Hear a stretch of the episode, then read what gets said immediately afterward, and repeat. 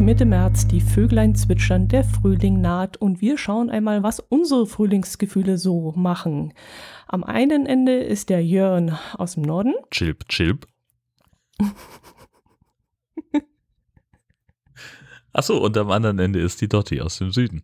Moin. Du bist noch im Winterschlaf. Voll. Voll.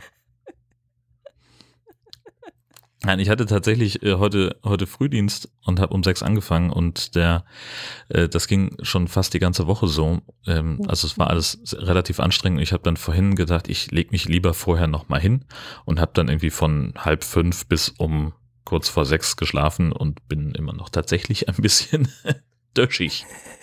Ja, ja, ich auch. Gott, oh Gott. Ich habe nämlich Biathlon vorhin geguckt und im Biathlon schlafe ich grundsätzlich äh, ein ja. während des Rennens und äh, ja, bin dann auch weggedöst und habe das Ergebnis noch gar nicht richtig mitbekommen. Aber dementsprechend Matschbirne habe ich jetzt nämlich auch. Super. Beste Voraussetzung für die 74. Episode. Wie ist das Wetter bei dir? Äh, es ist stürmisch. Es ist wechselhaft. Äh, es scheint teilweise die Sonne und teilweise regnet es auch parallel dazu. Also es ist äh, etwas unstet und es soll am Wochenende angeblich wieder ein Meter schneien. Wo da im Allgäu, das weiß ich nicht. Das kann ja durchaus auf 1500 Meter sein oder so. Aber sie haben wohl angekündigt, dass wieder ein Meter Schnee fallen soll. Schön. Hm. Freut man sich doch. Ja, aber ich rechne nicht damit, dass es hier auf 700 Metern schneit. Aber äh, dieses uselige Wetter, ich habe jetzt mehrere Tage hintereinander Kurzarbeit und würde halt gerne rausgehen oder eventuell schon mein E-Bike wieder rausholen, mein Pedelec. Aber das kann ich mir wohl noch in die Haare schmieren. Es wird nicht so sein. Und wie sieht's bei euch aus? Wir haben tatsächlich äh, gerade einen, einen Sturm hinter uns. Ähm, das mhm. Sturmtief Klaus ist hier durchgezogen und hat am ähm, ja, am, gestern, also wir zeichnen ja heute am 12. auf, 12. März und am 11. hat Klaus also innerhalb von drei Stunden, dreieinhalb Stunden in ganz Schleswig-Holstein über 300 Feuerwehreinsätze ausgelöst. Halt alles so Sachen wie Ast auf Baum, äh, Baum auf Straße, nee, Ast auf Baum ist Quatsch, aber ähm, ich, ich schlaf noch halb. Äh, Baum auf Straße, äh, Ast irgendwo runtergefallen, äh, Dixie-Klo weggeweht äh, und, und solche Geschichten. Mhm. In einem Fall tatsächlich ein, ein, ist ein Baum auf ein fahrendes Auto geknallt. Das ist ja so meine, meine Horrorvorstellung dass sowas irgendwann mal passieren könnte bei Sturm. Ähm, mhm. Der Fahrer kam aber mit dem Schrecken davon, der, also der wurde leicht verletzt, ähm, kam ins Krankenhaus, aber ähm, dafür, dass der bei voller Fahrt von einem Baum getroffen worden ist auf der Frontscheibe, äh, kann man, mhm. glaube ich, wirklich von mit dem Schrecken davon gekommen sprechen.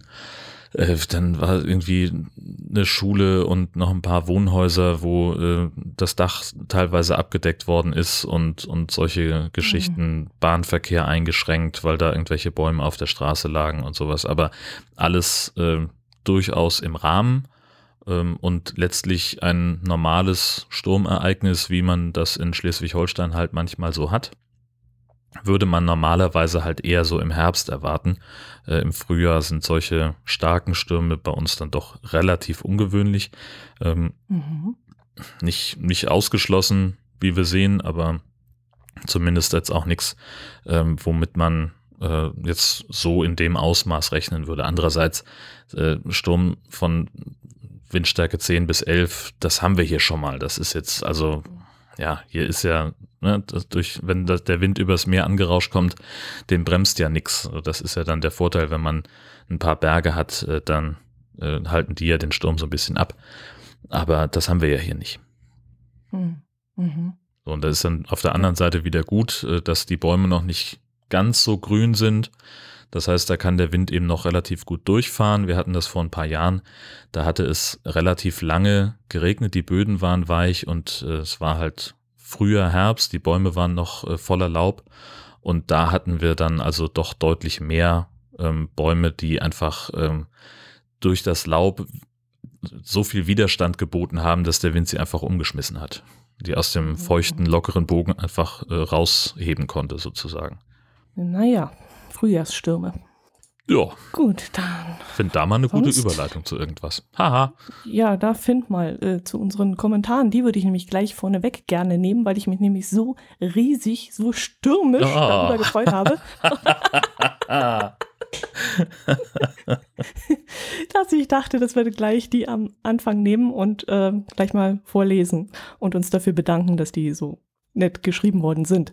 Da zum Beispiel der Westkirchen äh, Andi geschrieben, Hallo ihr beiden, ihr redet in der aktuellen Folge über Gerüche, die ihr nicht mögt. Dotti erwähnt eine Brauerei und Jörn eine Kaffeerösterei.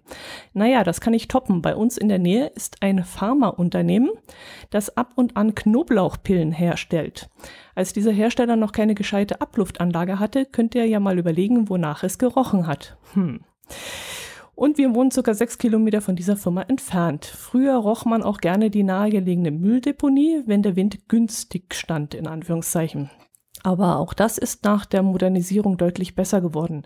Von der Landwirtschaft, die Gülle fährt, brauche ich euch ja keine, nichts, keine? Keinen. Brauche ich euch ja keinen erzählen. Und ich kann euch nur zustimmen, Döner ist schon gut vom Geruch her. Viele Grüße aus dem Münsterland. Andreas. Genau, und der Dirk schreibt, Servus Dotti, Moin Jörn, das war wieder eine sehr kurzweilige Folge, vielen Dank dafür. Zum Thema Geruch. Ich habe mal in Nürnberg in einer Firma neben einer Fabrik eines bekannten Eisherstellers gearbeitet. Wenn der Wind günstig stand, hat es nach frisch gebackenen Waffeln gerochen. Zum Glück ein angenehmer Geruch. Das stimmt natürlich. Hm. Also ich würde ja. Weil die ständig Hunger Ja. haben. Exakt das. Exakt das. Genau, ein Freund von mir hat mal neben der Bäckerei gewohnt. Ich habe irgendwann gesagt, wir können hier nicht irgendwie, ich kann, kann ich nicht. Ich, wir, wir müssen irgendwo anders hin. Ich habe permanent Hunger, wenn ich Mhm. bei dir bin. Und dann haben Mhm. wir uns halt lieber mehr bei mir getroffen. Ähm, das war, war einfacher für die, für die Linie, weil ich dann auch immer noch mal äh, auf dem Heimweg noch einen Schlenker zu dieser Bäckerei machen musste. Mm, ja, da, das ist ein herrlicher Geruch. Frisch gebackenes Brot oder, ah ja, Kuchen. Ah, herrlich. Genau. Mm. Richtig. Apropos Waffeln, Waffeln könnten wir auch mal wieder machen. Oh, Was ist dein, dein Spezialwaffelrezept? Äh, das ganz normale. Ich könnte jetzt die Zutaten nicht, das, was es auch in der Gebrauchsanweisung gibt, liegt ja auch so ein, so ein Gebrauchsanweisungsdöns dabei. Da sind so verschiedene Rezepte drin und dann nehmen wir immer das Original. Also da gibt es jetzt nichts Spezielles, was ich da hervorheben würde. Wieso hast du ein spezielles? Ja, eigentlich auch nicht. Mir fällt nur gerade, also immer wenn ich an, an wenn ich Waffeln höre, dann muss ich an äh, das Waffel Operation Center vom Chaos Communication Congress äh, denken. Ähm, Mhm. Da gibt's halt jemanden, der das Thema Waffeln machen einfach lebt und der diverse Gastro-Waffeleisen hat und der eben ein äh, ein sehr, sehr ausgefeiltes Rezept hat, wo sehr, relativ viel Butter im Teig ist, wo es auch Mate im Teig ist und ähm, Mhm. das bereitet er dann in einer der Messehallen mit einem Stab von Freiwilligen immer zu und da kann man dann gegen Spende äh, sich eine Waffel abholen. Und äh, die sind sehr, sehr lecker. Ich werde mal gucken, also Mhm. es gibt das Rezept, ist ja, es ist öffentlich, soweit ich weiß. Das werde ich dann mal in die Shownotes stellen. Das ist sehr, sehr gut, aber ein bisschen aufwendiger als das übliche Standardverfahren. Okay. Schmeckt man Mate raus? Nicht so stark, wie man denken Nee. würde. Ich würde jetzt irgendwie denken, dass es, naja, säuerlich nicht, doch, vielleicht ein bisschen säuerlicher das Ganze ist. Ja, die ist ja in erster Linie, Mate besteht aus Wasser und drei verschiedenen Sorten Zucker. Ähm, also die, die man so im Glas, äh, in der Flasche kaufen kann im, im Laden. Ähm, von daher ist es in erster Linie süß, aber da ist natürlich auch so eine leichte, bittere, säuerliche Note mit drin. Ähm, das ist wahrscheinlich so wie irgendwie ein halber Esslöffel Zitronenschalenabrieb, den du in deinen fancy Risotto mit reintust. Das sorgt für eine gewisse Frische, aber du nimmst es halt nicht wirklich wahr. Mm, Ja, und allzu viel kann man davon ja sowieso nicht reinmachen, denn wenn ich richtig im Kopf habe, kommt da ja gar nicht so viel Flüssigkeit rein, oder? Weiß ich jetzt gar nicht. Wie viel Milch mache ich denn immer rein? Ach, so viel wie im Rezept steht wahrscheinlich. Ich habe das auch ja, keine Ahnung. schon. Ich über, ja, Ja. aber ich überlege gerade, aber der Teig ist relativ dünnflüssig. Doch, da kommt einiges an Flüssigkeit rein. Aha, okay. Wäre mal eine Option wert, klar. Ja, Hm. gucken wir mal. Waffelrezept. Hm. Ich finde es auch immer so eine gesellige Sache, so ungefähr wie Fondue essen oder so. Man sitzt dann da, wir haben das dann immer auf dem, auf dem Tisch stehen und äh, machen den Teig dann immer auf dem Tisch äh, in das Waffeleisen. Okay. Dauert dann so zwei Minuten oder so. In der Zeit unterhalten wir uns und dann müssen wir halt abwechselnd essen oder teilen uns halt eine in der Zeit, aber normalerweise essen wir dann abwechselnd und dann unterhalten wir uns dabei immer. Also wir machen jetzt nicht komplett alle durch, halten die irgendwie warm, sondern wir setzen uns wie beim Fondue-Essen an den Tisch und ja machen die dann gemeinsam. Ich kenne das eigentlich. Macht also, ihr das ja, anders? Voll. Also wenn es bei uns Waffeln gibt, also ich bin halt, wenn meine Frau ihren Familiengottesdienst hat, dann bin ich der Waffelbeauftragte und mache dann halt irgendwie, weiß ich nicht, für 40 Leute Waffeln. Ähm, Mhm. Und natürlich machst du dann halt die alle auf den Schlag fertig und stellst dann einen Teller mit einem großen Stapel Waffeln hin, äh, weil Mhm. die natürlich alle nicht warten wollen. Ähm, aber auch so, wenn es äh, bei einer Party oder sowas Waffeln gibt, dann sind die eigentlich immer schon fertig. Und so wir zu zweit machen das eigentlich relativ selten. Das heißt doch jetzt äh, häufiger, seitdem meine Frau sich diesen Waffelstick-Maker gekauft hat. Das ist im Prinzip Gott, ein okay. Waffeleisen, das nur Randstücke von Waffeln produziert, aber die halt dann irgendwie so zehn Stück nebeneinander und dann hast du halt so, ja, so ein bisschen, sieht aus wie zu groß geratene Pommes, ähm, nur halt aus Waffeln. Total Mhm. geil. Okay. Das kenne ich jetzt nicht. Ich kenne jetzt Waffelstick, haben wir mal gesehen auf so einem Alternativmarkt. Das war, sah dann so aus wie Eis am Stiel, also in Rundform. Diese, diese Milky, wie hießen die damals, die Eisdinger, diese Milky Way oder wie die hießen, diese runden, länglichen. Stängel. Keine Ahnung, Nee? nie gehört. Und, und äh, das als Waffel, also in Rundform wie so Eis am Stiel. Und das fand ich jetzt auch nicht so spektakulär. Aber als Waffel wie Pommes? Ja, also So lang so, wie Pommes ja, so, so ein bisschen länger sind die und auch ein bisschen dicker, aber die erinnern so von der von der Form her ein bisschen an Wellenschnittpommes. Ähm, und es ist halt äh, so der der Gedanke ist, dass also es gibt ja Leute, die den Rand von der Waffel am besten finden und ja, das Mhm. ist halt das. Es ist im Prinzip einfach eine ganz normale Waffel in einer anderen Form. Mhm, mhm. Also so. Ja, und wenn du da Waffeln machst, die normalen, und die, die werden doch dann lummelig und kalt und so, aber die magst du so. Ja, ach, also wenn ich für 40 Leute Waffeln mache ähm, und dann, dann merkt am Ende keiner mehr, ob irgendwo dazwischen eine kalt war. Ähm, Mhm, Also es hat sich auch noch nie jemand okay. beschwert. Mhm, okay. Ja gut, wird ja auch nicht anders möglich sein, außer du hast da plötzlich zehn Waffeleisen stehen. Aber, ja, wir haben zwei und Mhm. das ist dann immer so dieses, also ich, der Teig muss fertig sein, wenn, wenn der Gottesdienst anfängt, damit ich dann bis zum Ende des Gottesdienstes durch bin mit den vierten, mit den Waffeln. Mhm, Das ist also Pflicht, sonst klappt es nicht. Mhm. Und ist es bei dir dann auch immer so, dass jede zweite Waffel nichts, also die eine Waffel wird immer ziemlich dunkel, die nächste wieder viel zu hell? Nö. Nö, die Nee? sind, also die, die erste, die ist so ein bisschen äh, knifflig, äh, da, da, die kommt auch meistens weg. Ähm, das ist Mhm. so die Reinigungswaffel, sage ich immer scherzhaft. Aber danach werden die eigentlich alle ziemlich gleichmäßig. Okay. Machst du Butter drauf aufs Sonnenblumenöl Blechdingsteil? mit so einem Pinsel. Ah, okay. Ah, okay. Na gut, wir machen nichts drauf. Aha. Vielleicht gibt es da einen Zusammenhang. Unter Umständen. Müssen wir mal ausprobieren. Hm. Ja, dann hat der Westkirchen-Andi uns einen Beitrag mitgebracht. Hm, An sich fand ich den Beitrag jetzt nicht spektakulär. Wir können es aber trotzdem kurz mal erzählen, weil nämlich das Thema daraus vielleicht ganz interessant ist.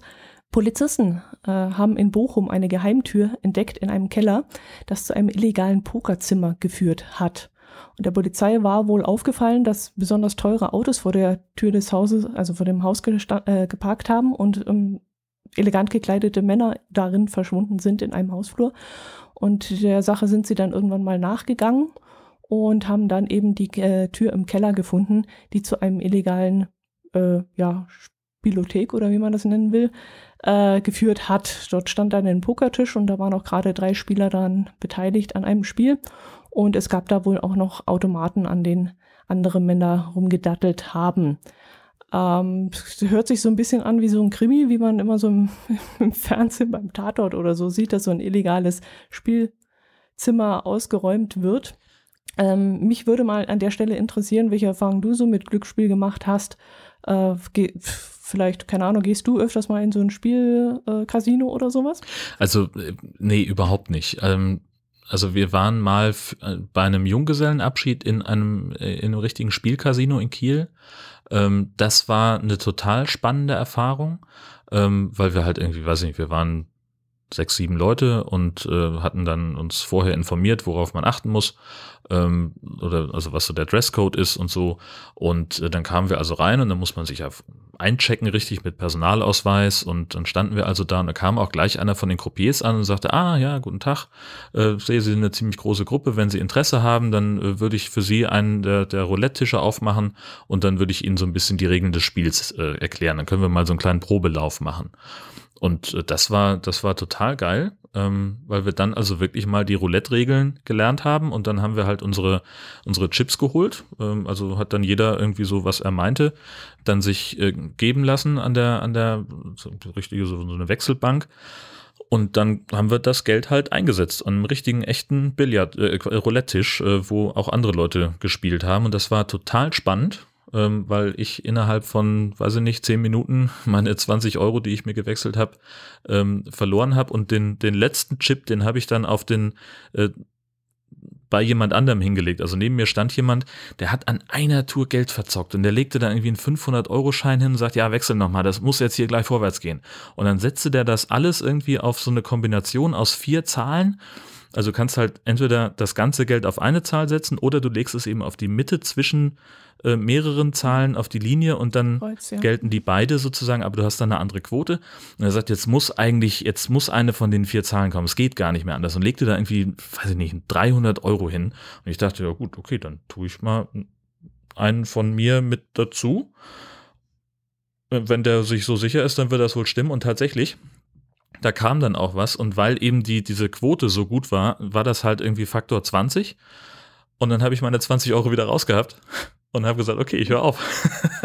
das war total gut. ja. Gehabt. Nee, aber sonst äh, habe ich, äh, also klar habe ich mal irgendwann, äh, keine Ahnung, in der Kneipe auf den Spielautomaten rumgedrückt, aber so diese, diese typischen, wo sich da irgendwelche Räder drehen und dann kriegst du hier ein Sonderspiel und dann musst du da drücken. Also, das ist ja schon so gemacht, dass man die Regeln nicht versteht.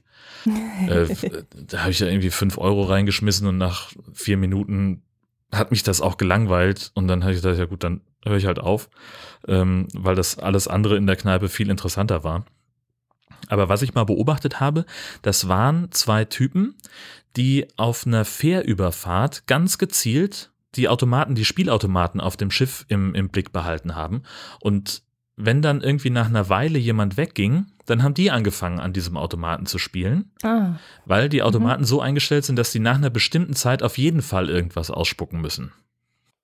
Ja, sie müssen ja irgendwie 60 Prozent vom Gewinn müssen sie ja, glaube ich, wiedergeben oder irgend sowas ist das, gell? Mhm. Irgendwie sowas, ja, ja, genau. Und äh, die haben dann also da richtig, richtig Reibach gemacht. Das war halt so eine Fahrt, da sind wir mit der Schule nach, nach England rübergefahren. Äh, und die hatten halt die halbe Nacht Zeit und haben die auch wirklich genutzt. So, wir haben in der mhm, Zwischenzeit an einem Videospielautomaten gestanden und ein, haben das, das letzte Hartgeld verzockt, was wir noch irgendwie nicht, nicht wechseln konnten. Ähm, und das war auch in Ordnung, es hat auch Spaß gemacht. Äh, aber die haben da richtig Kohle abgeräumt. Das war interessant zu mhm, sehen. Mhm. Ich bin ja beruhigt, dass du das System auch nicht durchschaust, weil ich dachte auch immer, dass, dass ich begreife es gar nicht. Wann muss man da drücken und, und äh, gibt es da irgendwie ein System, dass man, wenn eine bestimmte Zahl da gerade am Display erscheint, dass man dann draufdrückt oder was? Ich habe das auch immer nicht verstanden. Also ja, ich äh, habe auch ja. nie die Geduld gehabt, ehrlich gesagt, auf so einem Automaten, da stehen ja die Spielregeln drauf. Hm. Was, was da passiert und was, was der Automat sozusagen von dir erwartet an, an Eingaben. Echt? Das ist aber okay. so klein gedruckt, also und, und es ist so viel, das war mir halt immer zu doof, mich da hinzustellen und den ganzen, ganzen Sermon da durchzulesen, vor allen Dingen in so einer schummrigen Kneipenbeleuchtung. Da habe ich mich lieber mit, mit meinen Leuten hingesetzt und habe mich irgendwie sinnlos betrunken. Da fand ich immer das Geld besser investiert. Hm. Ich weiß gar nicht, gibt es diese Automaten in Kneipen ja. noch oder müssen die inzwischen ausgegliedert irgendwo anders stehen, weil wegen der ganzen Suchtgefahr und so? Also soweit ich weiß, gibt es das immer noch in. Also ich war schon lange nicht mehr in der Ja, Kneipe. auch jetzt über ein Jahr, ne? Komisch. So. das mindestens, ja. es gibt, also viele haben das auch gar nicht mehr, äh, soweit ich mich erinnere, aber in, in manchen Kneipen, die so das ähm, für sich reklamieren, dass sie besonders urig sind, da findest du solche Automaten noch. Oder auch viel an Autobahnraststätten, wo Fernfahrer übernachten, da hast du das auch noch häufig. Okay. Ah, am Bahnhof. Da Stimmt. Im Bahnhof. Ja, richtig, in Bahnhofskneipen. Da, ja, genau, da blinkt das Zeug ja, da immer rum, genau. genau. Ja, ich muss immer an euch denken, wenn, also an euch Schleswig-Holsteiner, wenn im Fernsehen wieder Werbung für Vetter, Vettorino oder keine Ahnung da kommt. Ja. Wenn da wieder so ein komisches Spiel-Casino, äh, Online-Spiel-Casino genannt wird, dann ist ja immer im Kleingedruckten, beziehungsweise sagen sie es dann immer, dass, das, dass daran nur Menschen aus Schleswig-Holstein angeblich teilnehmen können. Ja, genau, richtig.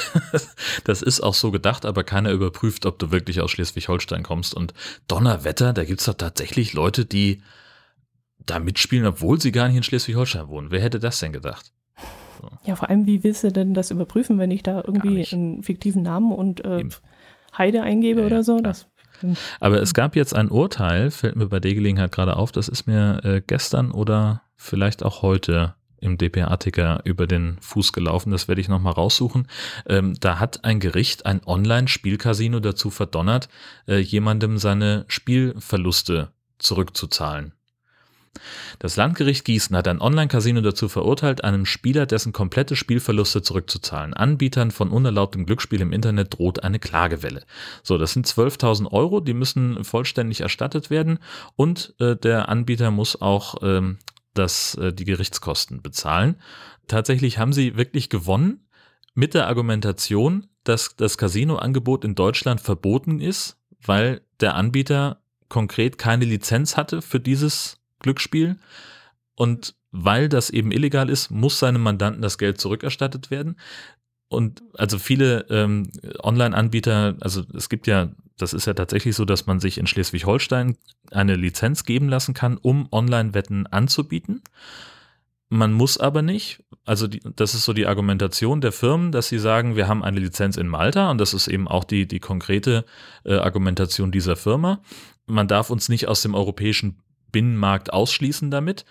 Und da hat das Gericht jetzt entschieden, das ändert überhaupt nichts. Der Vertrag äh, über die Teilnahme sei nichtig. Der Spieler habe seine Spieleinsätze ohne rechtlichen Grund getätigt und deswegen stehe der Rückforderung der Verluste nichts entgegen. Finde ich wirklich beeindruckend. Wo, wo, wo zahlen dann die äh, Online-Spiel-Casinos äh, ihre Steuern? Ist das dann in Schleswig-Holstein, wenn dort nur die Leute mitspielen dürfen? Ja, offiziell? Also die haben dann nicht, nicht zwingend einen, ihren Firmensitz in, in Schleswig-Holstein, sondern das ist dann halt häufig irgendwie sehr verzweigt und verschwurbelt.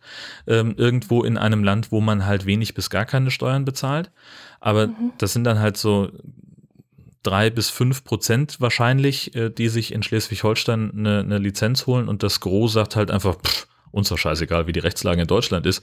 Wir sitzen, wir sind eine maltesische Firma oder sonst mhm. irgendwas und oder wir haben unsere Lizenz dort beantragt und uns kann keiner was. Und jetzt kommt eben mhm. das Landgericht Gießen und sagt, wohl. Und wir haben äh, im äh, Natürlich SH haben wir eine Folge darüber gemacht, äh, so ein paar Minuten nur, äh, wie das da zustande gekommen ist mit dem Glücksspielstaatsvertrag von Schleswig-Holstein. Und da hatte ich auch eine Summe recherchiert, die ich jetzt nicht mehr zusammenkriege, wie viel Umsatz die tatsächlich machen.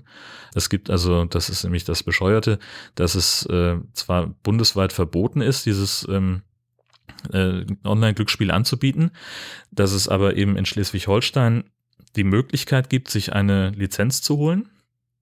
Und die äh, staatliche Glücksspielaufsicht, die dafür zuständig ist, das ist die von Hessen. Mhm. So, und das, da gibt's also so eine, so eine, so eine Überprüfungslücke. Also die mit einer Lizenz, die werden auch tatsächlich von der hessischen äh, Lotterieaufsicht, oder wie das heißt, werden die auch beaufsichtigt. Aber äh, die ganz vielen anderen, die agieren halt so im, im Graumarkt und da kann man auch nur schätzen, dass die, aber es liegt dann durchaus in den Milliarden, die diese Branche umsetzt. Das ist alles sehr, sehr spannend. Ja. Dubiose Verbindungen ja. von Hessen nach Schleswig-Holstein. Genau. Ich kenne einen Hessen, der wohnt, ich kenne einen Hessen, der wohnt in Schleswig-Holstein. Da sollte man mal nachgehen, das der Sache. Das ist unglaublich. Der die Finger im Spiel hat. Nee, hat er nicht. Weiß ich zufällig. Hat er nicht.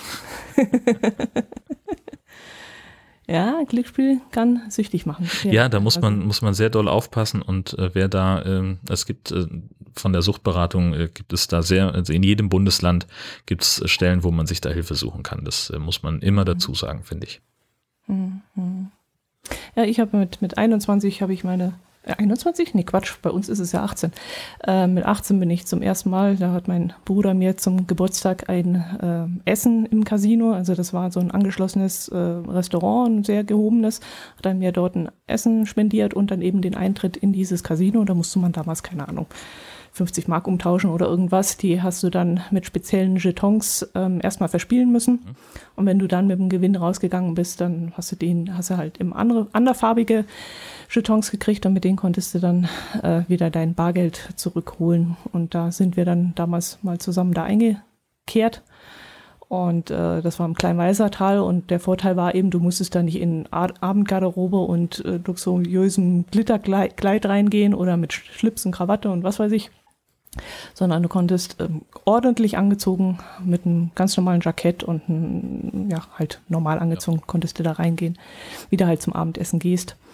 Und da haben wir dann auch mal am Roulette-Tisch gestanden und da war ein Mann, der wohl sehr viel an dem Abend verloren hat. Jedenfalls ist der fast eskaliert, weil er dann plötzlich behauptet hat, die Frauen hätten in diesem, an diesem Tisch nichts zu suchen, die würden Unglück bringen und wie man das zulassen könnte, Frauen am Spieltisch zuzulassen und Holla. ist da eskaliert und dann äh, dezent hinaus befördert worden, weil er da doch ein bisschen ungehalten wurde. Und dass das ja mal gar nicht geht. Da hast du ja gleich den, den perfekten Einstand in deine Glücksspielkarriere bekommen. Das ist ja fantastisch.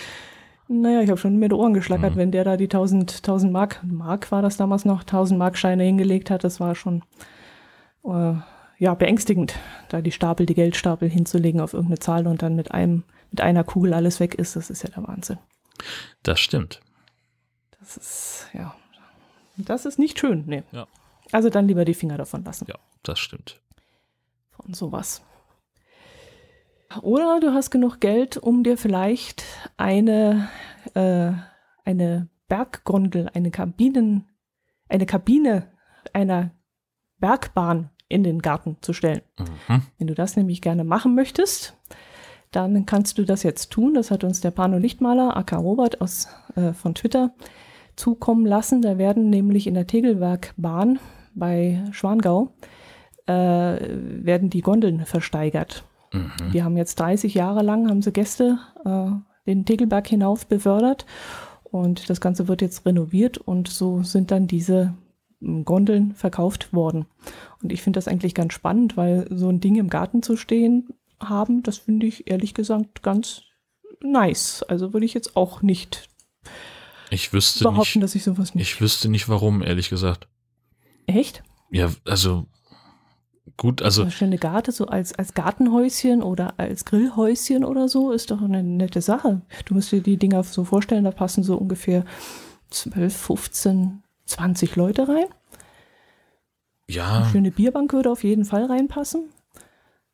Davor einen schönen, Gar äh, einen schönen Grill aufbauen und dann bei Wind und Wetter kannst du dann da reingehen und kannst eine Gartenparty machen. Ich weiß nicht. Holt dich nicht ab? Null. Echt? Nee, also voll nicht. Ich, also, äh, so. Ja, was dann? Leuchtturm im Garten wie ich nächstes Jahr oder? Ja, oder, oder halt eine auch, Windmühle oder? Also ja, wenn, wenn wir jetzt nicht so mitten im Ort wohnen würden, sondern tatsächlich irgendwie so ein, das war ist ja grundsätzlich mein, mein Traum, irgendwann mal so einen Resthof zu haben äh, und da als, als äh, ja, Eremit äh, zu leben, fernab der Zivilisation. Äh, also nee, wenn, wenn ich ein, ein Grundstück im Außenbereich hätte, dann hätte ich auch eine, eine kleine Windmühle im Garten, also so zur, zur Eigenstromerzeugung.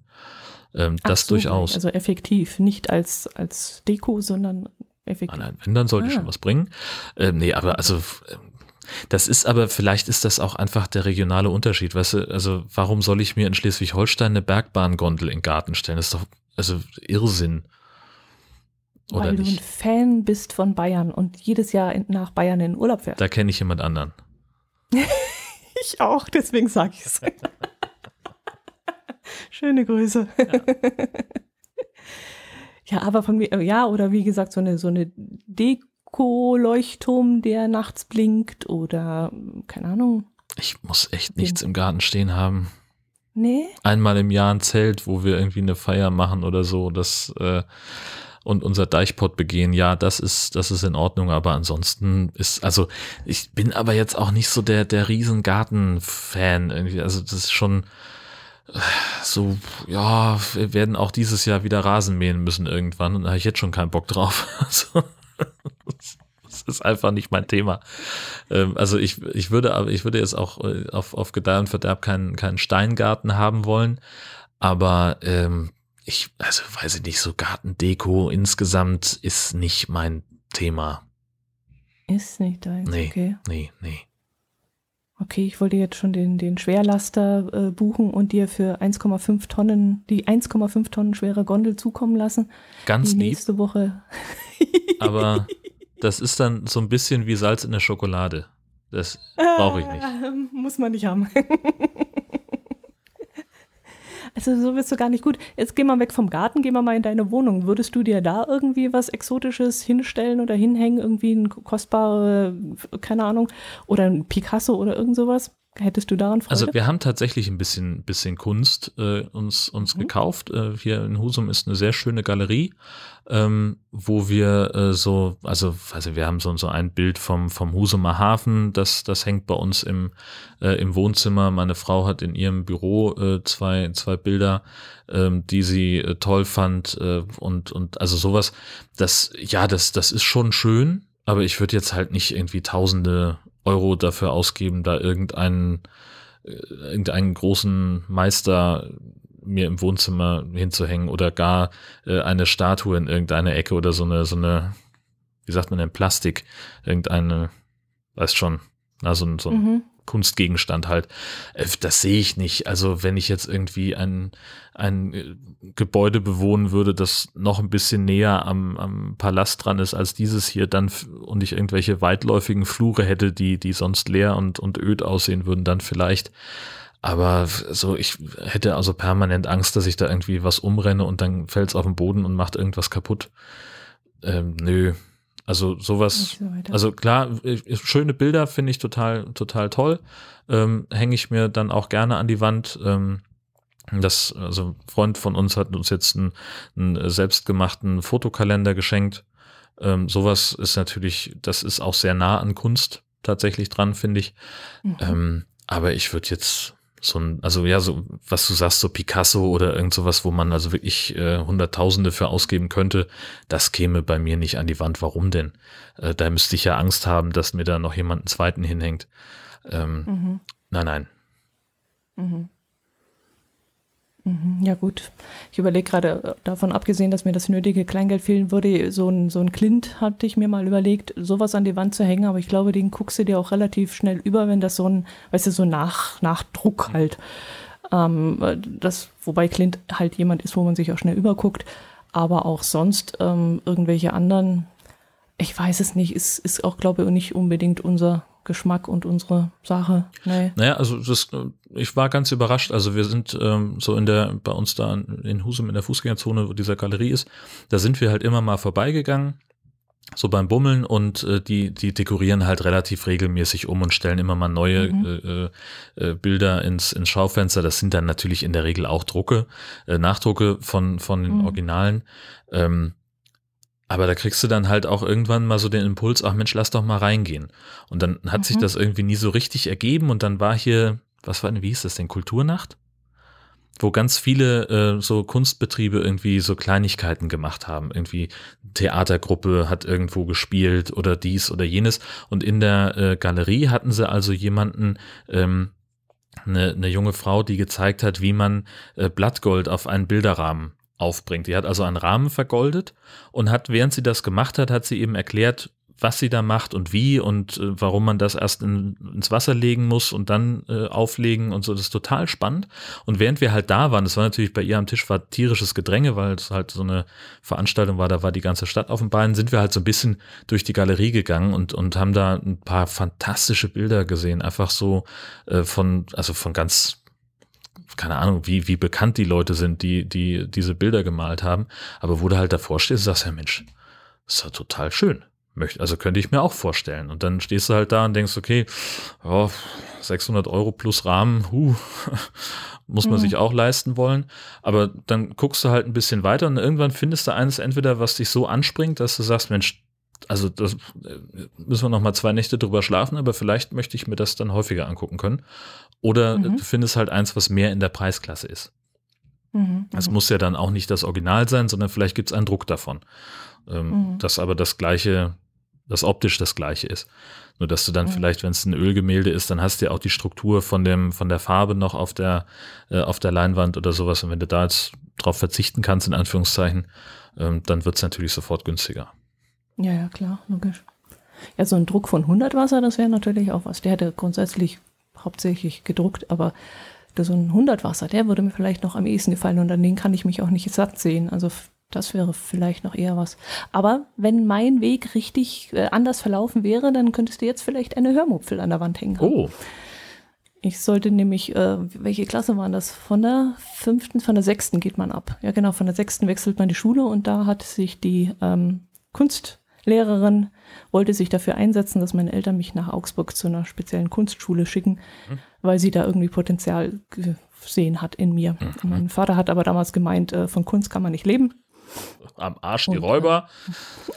Machen wir nicht. Den Scheiß. Machen wir nicht. Brotlose Kunst. Da ich auch Angst hatte, äh, von daheim wegzugehen und viel zu feige dafür war, da irgendwie aufs Internat oder so, habe ich dann auch gesagt. nee. Ja, das, Aber aus mir wäre auch nichts geworden. Das wäre. das ist ja aber auch ein Schritt. Also ich, also ich glaube, ich wäre äh, so nach der sechsten Klasse wäre ich längst nicht selbstständig genug gewesen oder oder äh, weit genug gewesen, dass ich hätte von zu Hause ausziehen können. Und klar äh, ist natürlich das Leben im Internat ist ja fast wie irgendwo zu Hause zu leben.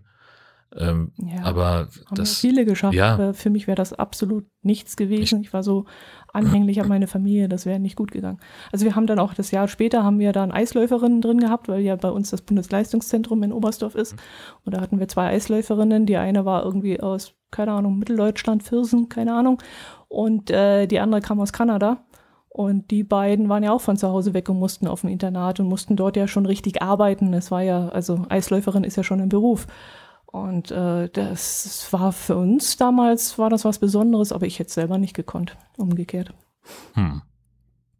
Das wäre nicht, wär nicht meins gewesen. Also ist, ist nichts geworden aus der, aus der Kunst. Ah. Ist auch besser so. Also ich glaube, heutzutage könnte ich das gar nicht mehr. ja, weißt du doch gar nicht. Also Ja. was aus dir geworden wäre, meine ich. Ja, mit der richtigen Ausbildung vielleicht, ja, Ja. durchaus. Aber ich glaube, mein Vater hat schon recht gehabt. Das ist so eine brotlose Kunst. Hätte ich vielleicht irgendwie eine Anstellung dann im Museum gefunden oder so, hätte da vielleicht in die Richtung irgendwas gelernt, studiert. Hm. Hm, man weiß es. Hm, hm, hm, hm, hm. Ja, das stimmt. Man weiß es nicht. Aber es ist halt auch genau das. So, du, also, so, wir haben im, im Bekanntenkreis jemanden, der, der auch äh, als äh, Künstler ähm, also Bilder verkauft und äh, das ist halt, äh, also der malt relativ großformatig und, und ähm, also quer durch alle Stilrichtungen, mal so wirklich äh, realistische Bilder wie so eine Strandszene oder und mal auch ganz abstrakt. Aber so, ich, also ja, also der hat halt nebenbei auch noch einen anderen Job, mit dem er sein, seine Brötchen verdient. So, äh, Mhm. so, ver- der verkauft dann auch mal Bilder und wir haben auch fest vor, von ihm mal irgendwann eins zu kaufen. Ähm, aber das, ich weiß nicht, wie, wie einträglich das tatsächlich ist. Mhm. Ja, da wird es vielleicht eine ganz kleine Prozentzahl geben, die damit Geld verdienen kann, so wie bei allen Künstlern und Schauspielern. Ja. Und halt, ähm, ja. Äh, dem letztes ein, Twitter, ein Tweet äh, an mir vorbeigerauscht, da hat jemand gefragt, ihr habt, wie war das, wie war der Satz? Ihr habt doch damals auch einen Aschenbecher im, im Kunstunterricht gemacht aus Ton, oder? Und da musste ich so loslachen, weil das haben wir wirklich Ja, na gemacht. klar. Wir haben im, du auch? ja, natürlich. Und ich dachte, ich war die Einzige. Quatsch, nein. Glaube, das gehört wirklich bundesweit äh, dazu zum, zum Lehrplan. Und es war, also. Ohne Scheiß. Wir haben dann, das, das war, das war tatsächlich so fünfte, sechste Klasse. Ähm, und wir hatten halt bei uns im, in der, in der Schule hatten wir so ein, so ein, ja, so, ein- so ein Keramikraum, wo man sowas halt machen konnte. Richtig mit so einer Drehscheibe und da durften wir aber nicht ran, weil unser Lehrer gesagt hat, das macht nur Sauerei, Finger weg. Äh, Der hat dann da an der, hat er sich irgendwie eine, eine Tasse oder einen Krug gemacht, während wir da rumgestümpert haben und, und irgendwie versucht haben, was, was hinzubekommen. Und mein Gott, ist das alles in die Hose gegangen. Also der, der Aschenbecher ist tatsächlich noch was geworden. Ähm, der hatte ähm, bei mir aber dann wirklich so die, die typische Kneipenform, wo dann in der Mitte so ein Höcker war, wo man seine Pfeife dran ausklopfen konnte. Ich wusste ja nicht, wofür man diesen Höcker braucht, aber das kannte ich halt. Bei uns zu Hause gab es keine Aschenbecher, aber wenn ich mal mit meinem Opa in der Kneipe war, dann sahen die halt so aus. Also habe ich so eingebaut. Und das zweite Ding war dann eine Tasse. Und das hat, das ist komplett nach hinten losgegangen. Erstmal ähm, hatten wir natürlich eben nicht die Möglichkeit, äh, die, die, die Ränder so hoch zu ziehen auf dieser Drehscheibe, sondern wir mussten dann halt mhm. irgendwie, wir hatten also eine, äh, eine, ein, ein, haben erst einen Boden gemacht und also so ausgewalzt und so ausgestochen, wie so zu einer Kuchenform, äh, und dann halt da dran gebastelt irgendwie die, die Wand von dem Becher und da wiederum den Henkel. Ähm, Ach du meine Güte. Ja, das war also furchtbar aufwendig und es war natürlich auch nicht dicht. So, und dann gab es eben irgendwie, dann kamen wir an den Punkt, okay, wie, wie wollt ihr das denn jetzt glasieren? Und dann haben wir also vor diesem riesen Regal gestanden mit den typischen, mit den ganzen Glasuren und da gab es dann zu allem irgendwie so ein Beispiel, wie die nachher aussah. Ja, und dann kam, das ist das passiert, was passieren musste. Eins von den Mädels hat die Konfetti-Glasur entdeckt. Also halt weiß, äh, weiße Grundfarbe und da dann so farbige Punkte drin. Und das wollten wir dann natürlich alle haben. Und es gab halt genau irgendwie noch eine Tube. Ähm, die hat natürlich nicht gereicht. So, und dann gab es irgendwie noch die Option, äh, so eine transparente Glasur zu machen. Äh, da habe ich mich dann für entschieden und, und habe also aber viel zu viel von dem Zeug benutzt. Und es war jetzt also nicht, dass ich eine braune Tontasse mit einem leichten Schimmer versehen habe, sondern das war halt so, äh, ja, also ja, Gott, es sah halt so ein bisschen, also wollen wir ehrlich sein, es sah ein bisschen wie Sperma aus, ehrlich gesagt. Nachher, was an der Tasse damals war. Und meine Eltern haben die, äh, die, die, fanden, die fanden die Tasse natürlich total toll und äh, die wollten sie dann sogar benutzen und dann hatten wir das erste oh, Mal Wasser reingetan. Ja, wie, wie verrückt. Äh, und dann haben sie das erste Mal Wasser reingetan und dann lief das so unten raus. Wir haben alle ganz furchtbar gelacht, wir fanden es einfach wahnsinnig witzig und dann stand diese Tasse halt äh, immer auf der Fensterbank so als, als Deko-Objekt, aber niemand hat jemals angesprochen, wie die wirklich aussah. da war ich auch sehr froh drüber. Gibt es die noch? Ich weiß es nicht. Wahrscheinlich gibt es die noch. Meine Eltern schmeißen nichts weg. Ja, genau. Vielleicht, es kann natürlich sein, dass die irgendwann mal beim Putzen zufällig runtergefallen ist, das weiß ich nicht, aber. Äh, Wäre schön gewesen, mhm. oder? ja. Nee, wir haben damals äh, so komische Bierdeckel bemalt. Das hat meine Mutter auch noch zu Hause irgendwo in der, im, im Schränkchen liegen. Dann habe ich dem letzten Bild an der Wand gesehen, so acht mal acht groß, nur ganz, ganz klein, wo man damals dann irgendwelche Blätter sammeln musste. Den Hintergrund hast du dann gemalt und hast du die Blätter da drauf geklebt. Und was ich mich gewundert habe, bin dem letzt zu ihr in die Speisekammer reingelaufen und da hing an der Wand meine Schürze, die ich im Hand Handarbeitskurs damals gemacht habe, mhm. in der siebten oder achten Klasse. Und äh, da war ich auch noch erstaunt, dass es die noch gibt. Also, das ist wahre Liebe, sowas aufzuheben. Tja, eindeutig. Ah, Wahnsinn. Gott, oh Gott, Ach, und siehst du, ich habe noch gedacht, ich bin der Einzige, die einen Aschenbecher gemacht hat. Das scheint ja das, das Einfachste zu sein, was man, also womit man Leute an, ans Arbeiten mit Ton heranführen kann. Hm. Also ich hatte die Wahl zwischen Aschenbecher und Schnecke und mit Schnecke konnte ich so gar nichts anfangen. Und dann dachte ich, Aschenbecher ist nützlich, nehme ich mit. Und damals hat man ja auch mehr, mehr geraucht. Zwar nicht meine Eltern, aber die Pensionsgäste bei uns in der Pension. Und dann habe ich gedacht, ja, das ist was Sinnvolles. und dann hast du abends in, der, in den Gästezimmern gesessen, hast gemütlich dein Pfeifchen geraucht. damit den irgendjemand benutzt. damit irgendjemand, genau. Ach ja. Tja. Hm. Apropos Pensionsgäste, ich habe damals von einer Nachbarin so ein kleines Schächtelchen aus Holz ähm, geschenkt gekriegt, hat sie mir geschenkt. Und damit bin ich dann immer durch die Pension gelaufen und da waren da so hübsche Verzierungen drauf, so Edelweiß und sowas. Und alle Gäste haben dann immer gefragt, ah, was hast du denn da? Und zeig doch mal, ach Gott, das ist ja leer. Und dann haben sie immer so eine Mark oder so reingelegt. Und ich habe ah, gedacht, Mensch, das ist ja ein geiles System. Wie praktisch. das, Geld wieder rausgenommen. Geil. Und dann hat sich das immer wieder gefüllt. Ja. Und am nächsten Tag habe ich das der Freundin erzählt und dann wollte die das plötzlich wieder haben. Ja, komisch. Ja, und dann kam so geschenktes geschenkt, wiederholen ja, ist gestohlen. Aber das hat nichts genützt. Sie will es wieder haben. Das ist hm. ein schöner Mist, genau. ja.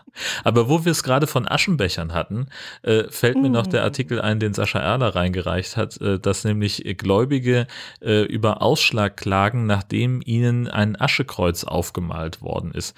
Denn das ist ja so eine, äh, so eine Tradition in der katholischen Kirche, dass man dann äh, den ähm, dass, dass man so ein Aschekreuz auf die Stirn gemalt bekommt, um, weiß ich nicht, was da der, der Zweck ist tatsächlich.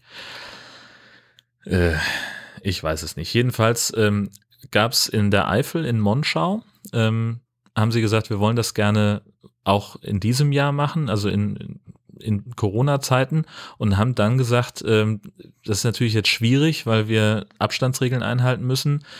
Mit dem Gottesdienst, das ist ja auch eher ein bisschen schwierig und deswegen haben sie also in sieben Kirchen extra abgemischt, so kleine Fläschchen mit einem Gemisch aus Asche und Weihwasser.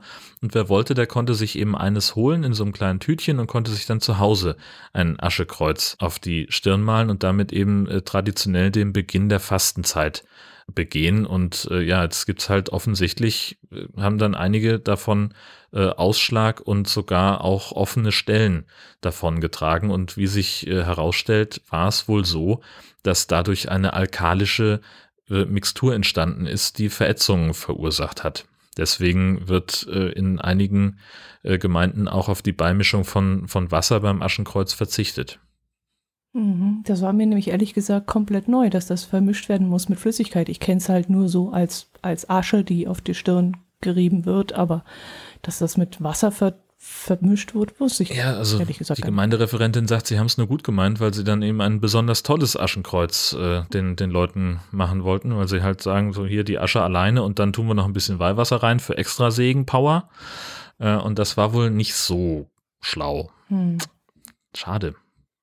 Ja, es gibt schon seltsame Sachen, die, die ich so auch nicht nachvollziehen kann. Bei uns kommen ja immer die Heiligen Drei Könige am 6. Und wenn man, egal ob man da ist oder nicht, ja, oder ist, haben sie das inzwischen geändert? Ich glaube, die schmeißen jetzt inzwischen nur noch eine Karte rein und du kannst das selber draufkleben. Ich bin mir jetzt gar nicht mehr so sicher, aber früher haben sie dann immer noch ihr Kaspar, Melchior, Balthasar und Diaster. Falsch? Das ist nämlich genau der, ähm, das, das war, ah, warte, jetzt muss ich gucken. Ähm, das war nämlich nicht Kaspar, Melchior, Balthasar, sondern irgendein Segen, der zufällig auch mit den Buchstaben anfängt. Okay. Äh, CMB, mal gucken, was das heißt. Ähm, nicht für Kaspar, Melchior und Balthasar stehen die Kürzel, sondern die Botschaft lautet Christus mansionem benedictat oder Christus segne dieses Haus. Zack, bumm, bonjour. Zack. Okay. Und ich habe diese drei Scheinheiligen immer verflucht, als sie das da hingehängt haben. Und dabei wollten die mich nur segnen. Ich dachte, das wären die Initialien von denen. ja, weil, weil wir aber auch in einer Welt leben, in der es vollkommen statthaft ist, dass man irgendwo mit Edding hinschreibt, Dotti war hier. Also ich mache das immer. Ich, wenn ich irgendwo hingehe, dann schreibe ich immer, Dotti war hier. Ja, ne? ja, danke. Gut, dass du es zugibst. So, so wie Marco auch ständig überall äh, Visitenkarten vom Camping Caravan Podcast liegen lässt, ob ich nur da war oder nicht. Naja. Oh, oh, oh, oh. Ja, mit Wasser. Ah, das ist übrigens ein Stichwort mit deinem äh, Edding. Weil bei uns wurde es teilweise mit so einer Fettkreide, so einer fettunlöslichen Kreide da, äh, wasserunlöslichen Kreide dahin macht und dann konnte man das nicht wegwischen und ehrlich gesagt war ich dann auch immer so ein bisschen abergläubisch und habe gedacht, nee, das kannst du jetzt nicht wegwischen, weil das vielleicht nützt es ja doch irgendwie, ich weiß ja nicht. Na, vor allem, wenn du es nicht wegwischt, ähm, also das hat meine Oma immer gemacht, die hat dann also, ähm, die hatte irgendwie, ich will nicht sagen so ein Deal mit denen, aber die hatten halt äh, neben der Haustür eine relativ glatte Wand und da haben die oben einmal den Segen draufgeschrieben und dann immer darunter nur noch die Jahreszahl aktualisiert. Und so hatte sie halt nicht die ganze Wand voll geschmiert, sondern immer nur so einen kleinen Teil. Ah, okay, auch nicht schlecht. Also bei uns haben sie dann irgendwann mal angefangen, einen Klebestreifen drauf zu kleben. Der war dann besser abzufrutteln. Da war so ein, so ein Klebestreifen, der war schon vorgefertigt. Da stand eben dieses C-Dingsbums drauf. CM CMB. Kasper? Nee. B, genau. Und dann konntest du das einfach nur noch äh, an der Seite so ein bisschen anfrutteln und dann runterziehen mit einem Riss. Und die haben sich dadurch die Arbeit erspart, das jedes Mal äh, da auf die Schulter zu steigen und oben über dem Türrahmen äh, hinzuschreiben, sondern sie hatten es immer schon alle vorgefertigt, brauchten das nur noch draufpappen. Und wir haben das Ding wieder einfacher abgekriegt. Hm. Tja. Hm. Bei uns kommen die gar nicht. Ähm, Weil das, wir nicht überwiegend katholisch sein, das, oder? Ist die, also das hängt damit zusammen sicherlich, dass wir nicht überwiegend katholisch sind, aber es möglicherweise hängt es auch damit zusammen, dass das hier ein evangelisches Pastorat ist und dass die einfach nicht zur Konkurrenz kommen. möglicherweise. Also es ist. Ich dachte jetzt bei euch komplett im ganzen. Nee, nee, bei uns persönlich. Viertel. Nein, nein, bei uns, Ach so, bei uns persönlich. okay. Ähm, also wir haben noch an der, am, am Türstock haben wir noch irgendwo so, so ein paar Reste, die sind aber wirklich uralt. Ähm, aber ja, das ist auch eher so, dass die katholischen Kirchen hier so ein bisschen zurückbauen. Also es werden immer mehr äh, Pastorate, die Pfarreien heißt es bei denen zusammengelegt und Kirchen geschlossen und entweiht, also in Tönning, nee, ent, entwidmet heißt es dann, nicht entweiht. Ähm, in, in Tönning hier ein paar Kilometer entfernt, äh, die haben jetzt dieses Jahr die katholische Kirche geschlossen ähm, und jetzt gibt's halt eine Pfarrei, die im Prinzip zwischen Husum und dänischer Grenze für alle Katholiken zuständig ist oder so. Das ist, äh, ähm, ja, den laufen sie halt auch weg. Geht, immer mehr zurück. Ist Ja? so, ja. Irgendjemand hat auf Twitter diese Woche geschrieben, dass die Dorfkirche nicht mehr renoviert werden soll, weil die katholische Kirche das nicht mehr für sinnvoll erachtet und dann soll die Kirche jetzt abgerissen werden. Das fand ich auch ein bisschen heftig, dass dann eine ganze Kirche dann eventuell wegkommt. Naja, das ist Wir ja, haben hier unten eine neue apostolische, die ist jetzt auch in Privathand. Das hat ein, äh, ein Fotograf aus Berlin übernommen. Der wohnt jetzt da drin, hat sich die Kirche ausgebaut als Wohnhaus. Ist natürlich auch hübsch, aber ja, allgemein scheint sie mit der Religion zurückzugehen. ja, das ähm, ist ja so ein, so ein allgemeiner Trend irgendwie, dass ähm, mehr Leute austreten als äh, jemals nachkommen. Ähm, das ist durchaus so. Ähm, und es, ich weiß auch in, in Bitburg in der Eifel, da in der Nähe habe ich mal gearbeitet, äh, da haben sie dann sogar in einer ehemaligen Kirche eine Zeit lang eine Disco drin gehabt. Und äh, der Tobi Bayer hat im Einschlafen-Podcast mal erzählt, dass sie äh, eine Kirche in Schottland äh, über Airbnb als Ferienwohnung gebucht haben. Und da Mhm. hatten sie, also waren sie dann am Ende irgendwie, ich glaube, mit acht Leuten oder so, zwei Familien, äh, die da auch reichlich Platz drin hatten. Das ist aber auch schon ewig her. Das finde ich allerdings ziemlich spannend, in so einer Kirche zu wohnen. Allerdings würde es wahrscheinlich ziemlich schwierig sein, die zu beheizen. Das ist genau der Also Punkt. Also deswegen äh, kriegen auch immer mehr, ähm, immer mehr Kirchengemeinden so, ein- so ein kleines Problem, weil du halt äh, die so ein, gerade so ein alter Bau, den, den kriegst du halt auch nicht, also du musst halt dauerhaft heizen, auch damit die, die, wenn das gerade so, je älter das Gebäude ist, desto, desto wichtiger ist das, weil dann natürlich vielleicht die Orgel braucht eine bestimmte Temperatur, eine bestimmte Luftfeuchtigkeit, ähm, irgendwelches Mobiliar oder der, der Altar äh, trocknet dann aus, wenn es zu kalt ist oder, oder zu trocken ist. Das ist ein Riesenproblem und das ist ein, ein wahnsinnig großer Kostenfaktor. Ähm, und das ist ein, auch, es gibt halt eine ganze Menge Leute, die sich darauf spezialisiert haben, solche Sachen äh, zu erhalten und die Kirchengemeinden darin zu beraten, was sie tun müssen, damit äh, irgendwelche jahrhundertealten ähm, äh, Kulturschätze dann nicht, nicht verloren gehen, dass, dass die also bestehen bleiben. Ähm, und gleichzeitig werden halt die, die Einnahmen durch die Kirchensteuer immer weniger. Ähm, das, da haben einige Gemeinden ganz schön dran zu knapsen. Mhm. Und natürlich wachsen dann auch äh, die, die Pastoren nicht auf den Bäumen. Ähm, also das ist auch in der, in der Nordkirche so, äh, wo meine Frau arbeitet. Äh, da, die richten sich auch darauf ein, dass sie immer weniger Mitglieder haben und dass äh, immer mehr äh, Kirchengemeinden dann vielleicht irgendwann nur noch eine halbe Stelle haben oder dann eben gar keine Pastoren. Mhm. Also das gibt also jetzt gerade vor einem Jahr haben sie einen neuen Fahrstellenplan beschlossen und da steht drin, wenn meine Frau hier irgendwann mal äh, die Segel streicht und die Gemeinde wechselt, dann wird hier bestenfalls noch eine halbe Stelle sein. Ach was, Ja, okay. das was jetzt eine volle Stelle ist. Mhm. Also auch in der evangelischen. Ja, ja, natürlich. So. Ja, hätte ich jetzt nicht gedacht. Ich dachte jetzt eher so, dass das Katholische und so, dass das eher so Probleme hat, weil, weil ja der Freigeist doch sich ein bisschen verändert und man so ein bisschen anders über Kirche denkt. Ja, das, das ist ja zum Beispiel gerade in, in Köln so eine Sache. Ne? Da treten die Leute ja aus Protest gerade aus, wegen dieser, äh, wegen der, der Missbrauchsfälle, die äh, offensichtlich ja auch oder die offenbar auch durch die äh, Kirchenleitung so ein bisschen äh, verdeckt werden sollen. Mhm. Ähm, und da ist es ja so, dass die, äh, dass das Ordnungsamt der Stadt äh, jetzt irgendwie gar keine Termine mehr frei hat, weil so viele Leute einen Termin gebucht haben, um aus der Kirche auszutreten aus Protest, das, dass ja, sie gar nicht mehr hinterherkommen. Mhm. Ja, aber da sind die Kölner auch so ein bisschen, so ein bisschen äh, spannend. Also es gab mal vor Jahren, da war, das war noch ein anderer Bischof damals, ähm, da war dann irgendwie, keine Ahnung, irgendein großer Festgottesdienst im Kölner Dom und da hat ein Kinderchor gesungen und das war halt jetzt kein professioneller Chor wie, was weiß ich, Domspatzen aus, aus oder Leipziger Thomaner Chor oder irgend sowas, sondern es war halt so eine, weiß ich nicht, eine Schule oder keine Ahnung was, auf jeden Fall Kinder, die das nicht normalerweise machen äh, und auf einem, auf einem bestimmten Niveau singen. Und da gab es halt Applaus für die Kinder, weil sie so toll mhm. gesungen haben. Und dann hat sich der mhm. Bischof halt hingestellt und hat gesagt, dass ja also der Kölner Dom jetzt kein Theatersaal sei und das sei hier kein Ort für, äh, für Applaus. Und dann hat das irgendwie drei Sekunden gedauert und dann gab es Standing Ovations für diese Aussage. Also die Leute sind von den Sitzen gesprungen und haben im Stehen applaudiert und ihm zugejubelt, was er für ein toller Echt ist. Fand ich fantastisch. Laute Ironie, ja. Ja. Okay. Sehr schön. Ja, das ist ja auch. Ja, es ist alles ein bisschen eingerostet und. Ja. Das hatte mhm. der Bischof wahrscheinlich auch etwas anders geplant. Mhm. So ähnlich wie die Macher einer Brücke in Bayern. Da hat uns der Dirk ein, äh, ganz kurz vor der äh, Aufzeichnung noch einen Link reingereicht. Und zwar im bayerischen Bürgstadt. Da soll eine Brücke für Fußgänger und Fahrradfahrer über den Fluss Erf gesetzt werden. Jetzt ist halt ein kleines Missgeschick passiert, als sie diese dreieinhalb Tonnen schwere Brücke mit dem Kran äh, einsetzen wollten. Zwischen die beiden Pfeiler, da fehlten dann 14,5 Zentimeter immer ein bisschen peinlich, wenn sowas passiert.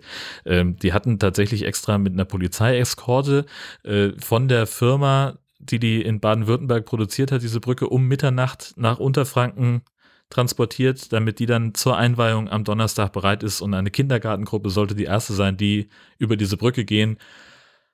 Ja, schade. Dann war an einem Aufleger fehlten 14,5 Zentimeter. Schuld war ein Querbalken aus Holz auf dem Bettungssockel, der nicht im Bestandsplan dokumentiert gewesen war. Ähm, das kann man offenbar relativ fix beheben. Deswegen soll die Brücke dann jetzt in der kommenden Woche eingesetzt werden. Bis dahin liegt sie auf einer Wiese. Mhm. Und die Kinder Jetzt schreiben. Überlege ich gerade, was, was schlimmer ist, ob eine Brücke zu kurz ist oder zu lang. Ich würde gerne den, den einen Satz noch ergänzen. Die Kinder hm? haben nämlich äh, vom Bürgermeister davon erfahren, dass sie jetzt nicht äh, über die äh, Brücke gehen dürfen, weil die einfach nicht reinpasst. Und äh, die Kinder haben wohl Verständnis gezeigt, denn das sei ihnen mit ihren Lego-Bauwerken auch schon mal passiert. okay. Ja, äh, also ich glaube, äh, zu lang ist nicht so schlimm. Obwohl doch, wahrscheinlich schon. Klar. Eine Brücke, die hat ja an beiden Enden diese Widerlager, damit die äh, die, die Dehnung, äh, temperaturbedingte Dehnung ausgleichen. Äh, das muss schon genau da reinpassen. Also ob sie zu lang ist oder zu kurz ist, äh, unerheblich ist beides blöd. Was hältst du von der Brücke in deinem Garten? Ja, aber worüber denn?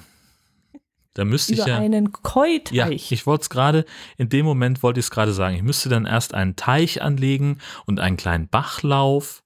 Mhm. Ne, und da muss ich dann eine, eine Wasserleitung noch eingraben, damit dann am Ende von dem Bachlauf das wieder hochgepumpt wird an, und es eine künstliche Quelle gibt, aus dem dann das Wasser lustig rausplätschert.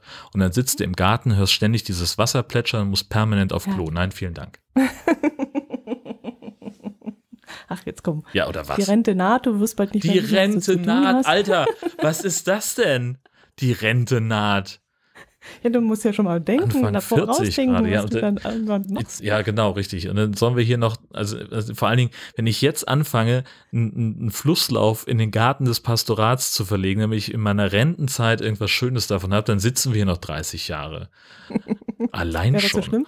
Nee, ach, nö. 30 Jahre in Husum. Gar nicht, nein. Also, Also. wir sind uns eigentlich einig, dass wir, ähm, dass, dass es wahrscheinlich keinen, keinen besseren äh, Platz geben wird, ähm, um, um zu wohnen. Also das ist, das ist schon, äh, aber also ich kann mir schon auch vorstellen, dass äh, meine Frau irgendwann mal die Gemeinde wechseln möchte. Also ich würde das Mhm. wahrscheinlich tun, irgendwann. Mhm. Also ist alles noch lange hin, alles nicht, nicht spruchreif. Ähm, aber das, also das wird zumindest auch empfohlen, ne, dass man so alle zehn Jahre mal die Stelle wechseln sollte. Und Echt? Damit es nicht so ein sich fährt oder? was da der Grund Warum? ist, weiß ich nicht, keine Ahnung. Okay. Aber es gibt durchaus auch Leute, die auf der ersten Stelle sitzen bleiben, bis sie in der Rente sind. Das ist, äh, Ja, der nachfolgende Pastor, der würde sich vielleicht auch über so eine schöne Koi-Anlage äh, freuen und so eine Brücke oder Ja, so einen oder halt chinesischen nicht. Garten oder so. genau. Also es ist halt immer so die Frage, ich meine, wenn man, ne, wenn das jetzt unser Haus wäre, würde ich drüber nachdenken. Aber das Ding gehört mir ja nicht. Und dann ist es Mhm. halt wie mit jeder guten Mietswohnung. Ich äh, mach doch nicht, ich wette doch nicht jemand anderem die Immobilie auf. Das dürfen die schon schön, wenn die, wenn hier irgendjemand einen Keuteich haben möchte, dann dürfen die es gerne selber machen. Mhm. Ja, schon So. klar, logisch. Und abgesehen davon, je mehr Keuteich wir haben, desto weniger Platz ist hier zum Zelten fürs Deichpott. Muss man fairerweise auch mal sagen. Aber du könntest das ganz billig angelegt haben. Beim nächsten Deichpott drückst du jedem so einen Spa Spaten in die Hand und sagst, so, auf geht's. Mhm. Hier Material aus dem Baumarkt. Das wird auf Äh. gar keinen Fall eskalieren. Ist der Wahlspruch dieser Veranstaltung. Und ich habe so eine Idee, also ja doch, nee, das wird auf gar keinen Fall eskalieren. Nein, nein. Lass, also Du kannst ja daneben sitzen im äh, Stuhl und im ich weiß zufällig, dass das nichts ist so- bringt. ah, okay. okay, du hast deine Erfahrung. Ja. Mhm. Was wollt ihr denn mit dem, mit dem, mit dem Einkochtopf? Krokettensoßen machen? Also da hatten sie sich dann halt irgendjemand, Sven hatte eine seine gasbetriebene Fritteuse dabei und äh, da hatten sie dann Kro äh, Kroketten gekauft, die sie frittieren wollten und dazu braucht man ja Bratensoße. Und dann haben sie sich gedacht, dann holen sie sich den Einkochautomaten, den diesen so einen großen Topf äh, hier für, wo man auch Glühwein drin machen kann. Den kann man auf 70 Grad aufheizen. Das reicht, um da äh, fünf Liter Soße drin zu machen und dann gab's halt Bratensoße und Kroketten. Schön. Ja. Also war, war, war lecker. Klar, natürlich. Also nicht, dass wir jetzt nicht irgendwie vorher aus drei Töpfen Chili gegessen hätten oder ähm, sonst irgendwie. Also es ist, wir haben es uns auch durchaus gut gehen lassen. Nee, war toll. Ja, red, Fantastische red Veranstaltung. weiter. Ich, ich mache hier gerade unterm Hashtag Deichport, mache ich gerade den Vorschlag, dass ein Koi-Teich gebaut werden soll. Nur zu, Du bist verreist. ich bin dann nicht da. Okay. Apropos, ist das wieder geplant oder, oder fangt ihr erst gar nicht damit an und wartet die aktuelle Situation ab oder wie soll das Ach, laufen? ach. Äh, also es gibt so, so Tage, wo wir, äh, wo wir sagen, wir steigen jetzt in die Planung ein und lass mal gucken, wie, der, wie ein Termin aussehen kann. Und dann ähm, guckst du halt drauf, äh, wann Leute, die jetzt schon dran sind mit Impfen, ihre Zweitimpfung bekommen können. Und dann denkst du so, hm, wenn du diese Woche einen Termin hast, dann kriegst du die Zweitimpfung im Juli. Hm, ob, also, ob wir dann schon alle durchgeimpft sind, ist fraglich. Also ich glaube nicht. Wieso Juli? Ist so. In Schleswig-Holstein ist das so. Echt? Ja. Ja, maximal zwölf Wochen, wenn du Astra hast, aber die anderen sind doch kürzer. Ja, also die, aber BioNTech wird ja auch nur an die Leute verimpft, die über 80 sind. Ach so, Also- okay, also, ah, okay. Ach so, ja, und dann kriegt man nicht gleich was. Ja, okay. Genau. So, du musst also, Mhm. ne, du, du kannst durchaus Termine kriegen. Das, das geht. Mhm. Das ist nicht einfach, gerade in Schleswig-Holstein. Ähm, und aber das, das geht wohl, wenn man sehr, sehr viel Geduld und Ausdauer hat. Äh, aber dann ist eben die, der Termin für die Zweitimpfung wird sofort mitvergeben. Ähm, der Mhm. wird ist auch nicht verschiebbar oder sowas. Du kannst diesen Erstimpfungstermin nur annehmen, wenn du an dem zweiten Termin dann auch Zeit hast. Mhm. Ähm, Mhm. Und wenn du heute einen Termin buchst, dann ist dein zweiter Impfungstermin im Juli. Jetzt ehrlich, so lang. Also, Ja, das frag mich nicht, keine Ahnung. Nee. okay, sehr seltsam. Aber bei euch kann man inzwischen sich anmelden, also online oder per Telefon oder wie läuft das bei euch? Ja, ach, das ist, äh, wir hatten ja so, so ein bisschen Chaos. Also äh, Bayern macht es ja ein bisschen schlauer, da kann sich ja jeder registrieren und kriegt dann irgendwann eine Einladung, wenn ich es richtig verstanden habe. Bei Mhm. uns ist es halt so, wir haben äh, jetzt seit äh, dieser Woche ähm, darf auch die, die Prioritätsgruppe 2 sich eintragen. Und dann gibt's halt so ein, so ein Portal impfen-sh.de, da kannst du halt, die rufst du auf und dann musst du eben anklicken, warum du impfberechtigt bist. Keine Ahnung, Kontaktperson einer Schwangeren, äh, Diabetes, äh, Nierenerkrankung, äh, äh, Behinderung, äh, Berufsgruppen, gibt's ja verschiedene, die mit dazugehören.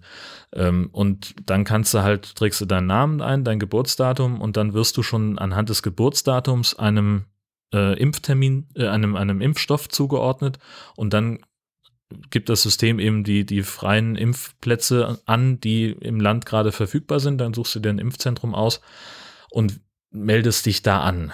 Das ist zumindest Mhm. der Idealfall. In der Praxis ist es offenbar so, habe ich mir sagen lassen, dass man halt mal gar keine freien Termine angezeigt bekommt, mal zwei oder drei, die im Zweifelsfall auch weit entfernt sind.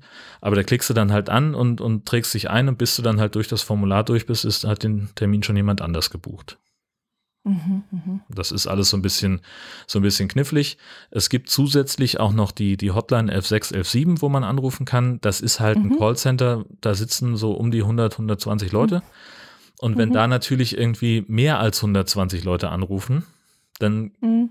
bleibst du halt in der Warteschleife hängen. So, mhm. das ist natürlich auch nicht im Sinne des Erfinders. Ja, und nach zehn Minuten kommt, bitte versuchen Sie es so, zum anderen Zeitpunkt. Genau. Und dann hast du halt als, als dritte Option, äh, alle über 80-Jährigen sind angeschrieben worden vom Land und haben einen, einen äh, Code bekommen und eine spezielle Nummer, die nicht weiter mhm. veröffentlicht mhm. wird, sondern die nur für diese Altersgruppe da ist, äh, wo mhm. die dann anrufen können. Das ist immer noch ein Callcenter, das sind immer noch zu wenig Leute. Auch da funktioniert es nicht von alleine. Ähm, aber da hast du halt dann einen leichteren Zugang ähm, und kannst dich eben mit dieser Codenummer identifizieren, dass du da auch wirklich dann äh, berechtigt bist. Mhm. Und das soll dann einfacher gehen. Ob das funktioniert, weiß ich nicht. Kenne keinen ähm, aus der Altersgruppe, ähm, der mhm. dieses Verfahren mal mitgemacht hat, weiß ich nicht. Du hast dem letzt retweetet, einen Tweet retweetet, wo jemand angeregt hat, einen Corona-Feiertag einzuführen.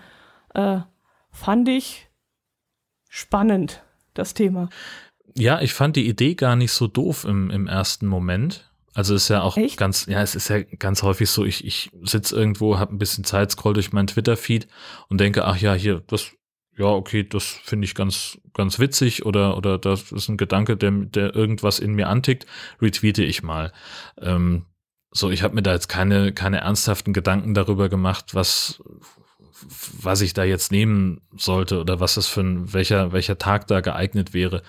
Aber, aber grundsätzlich warst du dem positiv gegenübergestanden, weil ich war nämlich sofort gleich, boah, ey, geht's noch? Naja, so. Also bei mir war genau das Gegenteil äh, ausgelöst. Naja, also ähm, ich finde die, die Idee, einen Gedenktag zu haben, mhm. ähm, dafür, was dieses Virus mit, ja, letztlich mit der ganzen Welt gemacht hat, so, was, ne, erinnern wir uns mal, was letztes Jahr im März los war. Äh, wie wir alle auf einmal zu Hause bleiben mussten, wie auf einmal nichts mehr ging, das öffentliche Leben regelrecht äh, auf Null gefahren worden ist. Äh, und mit, mit was für wirtschaftlichen Folgen manche immer noch zu kämpfen haben. Und was wir sehr uns in diesem Jahr Corona rein vom Kopf her beschäftigt hat. Es gibt ja in ganz vielen Gesprächen, du siehst es ja auch bei uns, wir reden seit einem Jahr, müssen wir uns wirklich anstrengen, mal ein Thema zu haben, was nicht irgendwie auf Corona zurückläuft. Und mhm. dann sind ja auch einfach tausende Leute an dem, an dem scheiß Virus gestorben. Und ja, aber deswegen ein Feiertag nee, zu machen gerade, das ist ja das, ein, wo ich ein sage, Gedenktag, ein Gedenktag zu haben, zu sagen, wir gedenken heute den Leuten, die diesem Virus erlegen sind. Ähm, mhm. So, das, das finde ich so, was ist sowas wie Volkstrauertag oder sowas. Mhm. So in diese, in diese Kategorie, dass man halt auch wirklich sagt, wir machen, wir, wir, wir, also das war so, so die Idee, die ich sofort hatte, dass man, dass man eben nicht sagt, ja, noch ein Tag frei ist ja gut, wir haben zu wenig Feiertage in Schleswig-Holstein, lass mal machen, äh, sondern dass man das wirklich vielleicht dann auch wirklich als, als stillen Feiertag etabliert, so wie Karfreitag ja zum Beispiel einer ist, äh, mit äh, äh Tanzverboten oder äh, mhm. so, dass, dass man also wirklich sich zurückerinnert, was war das für eine Riesenscheiße, wenn wir irgendwann mal damit fertig sind. Das finde ich ja, gar nicht A, so doof. A, will man das und B, müssen wir uns nicht darauf einstellen, dass so, solche Scheiße noch öfters bei uns auftaucht? Ja. Müssen wir nicht damit leben lernen und, und, und äh, wird uns das nicht jetzt noch öfters treffen? Das steht zu befürchten. Ne? Also wir sehen ja jetzt gerade, ähm, ist die, die Geflügelpest äh, schon wieder ausgebrochen in Schleswig-Holstein. Mhm. Da kam schon wieder ein neuer Strang. Ähm, in Russland gibt es jetzt auch den ersten dokumentierten Fall, wo die Krankheit auf einen Menschen übertragen worden ist. Ähm, und das ist halt äh, etwas, ja klar, das werden wir, werden wir noch ganz lange immer wieder haben. Ähm, und zwar genau so lange, wie wir ähm, beispielsweise äh, uns die, die Massentierhaltung leisten. Ähm, weil einfach ähm, in Betrieben, was weiß ich, wenn, wenn du, es sind jetzt zwei Betriebe betroffen, der eine hatte über 70.000 Hühner, der andere über, der hatte fast 60.000 Hühner. So und ähm, da gehst du natürlich durch den Stall und so viele Hygiene kannst du halt im, also das ist ja jetzt jahrzehntelang gut gegangen, hm, klar, ähm, und in, in Deutschland gibt es auch sehr genaue Regeln dafür, was man tun muss für die Hygiene. Ähm, aber wir sehen ja, so, so ein Virus, also das, das Coronavirus, das, das uns jetzt beschäftigt, das ist ja auch vom, vom Tier auf den Menschen übergegangen. So diese, diese Art Virus, die wurde ja auch in Kamelen und Fledermäusen und sonst wo nachgewiesen und war für die Arten überhaupt kein Problem, aber für den Menschen ist es halt schwierig. So und das Geflügelpestvirus kann für den Menschen auch tödlich sein. Und wenn das jetzt auf, auf den Menschen erstmals dokumentiert übergegangen ist, äh, also ich bin ehrlich gesagt äh, nach 2020 äh, ein bisschen pessimistisch, was sowas angeht. Warum sollte das nicht passieren, dass wir da gleich die nächste Pandemie vor der Tür haben? Und diese, es gab ja auch schon Warnungen vor, wie hieß das andere, MERS? Keine Ahnung. Wir haben jetzt SARS und dann haben wir MERS. Also ja, na klar, kann das durchaus passieren. Daran noch mit irgendwelchen Gedenktagen erinnern oder sonst irgendwas? Also ich weiß nicht. Also nee. Ja, du sollst es ja nicht feiern. So, nee, nee, nicht ich feiern. will ja keine Konfetti-Parade.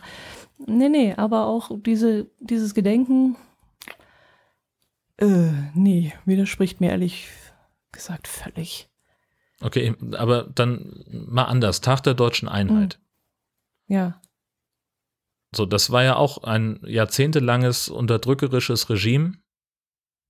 Das aufgehoben unter wurde, dem, das nicht mehr existiert. Ja. Und da, dem, das feiern wir jetzt. Aber willst du daran erinnern, dass, dass dieses Regime existierte und dass Leute unter diesem Regime getötet und ausgespitzelt worden sind? Nee, aber dass äh, eine friedliche Revolution aus dem Osten ausgehend äh, dazu geführt hat, dass wir wieder vereint waren. Das finde ich positiv. Das kommt bei mir angenehm an. Und sowas zu feiern, finde ich sinnvoller als die Kreuzigung von Jesus oder irgend sowas. Hm, hm, hm, also ich weiß es nicht. Also Corona-Feiertag, ich habe sofort, sofort negativ. Das wäre, als wenn wir den 26. April 86 jetzt hier irgendwie als Gedenktag machen würden. Oder wann war, zu, wann war das in Japan jetzt? Ähm, vor zehn Jahren, da ein Gedenktag. Also wenn jeder Reaktor, der explodiert oder so, daran ein Gedenktag und sich daran zu erinnern, äh, mahnend zu erinnern. Ich glaube, das muss das an einem Tag muss das nicht festgehalten werden. Naja, aber also ich müsste mich jetzt, warte mal, müsste ich auch nachgucken, aber ich gab es nicht auch in Japan einen Gedenktag für den Abwurf der Hiroshima-Bombe? Oh, okay. Ich meine ja. Das kurz überprüfen. Volkstrauertag dann auch. Ich weiß es nicht, warum mich das jetzt so, so ähm, negativ berührt, dieser Gedanke. Ja, also jedes Jahr am 6. August äh, feiern die Japaner einen Gedenktag äh, anlässlich des Abwurfs der Hiroshima-Bombe, 6. August 45.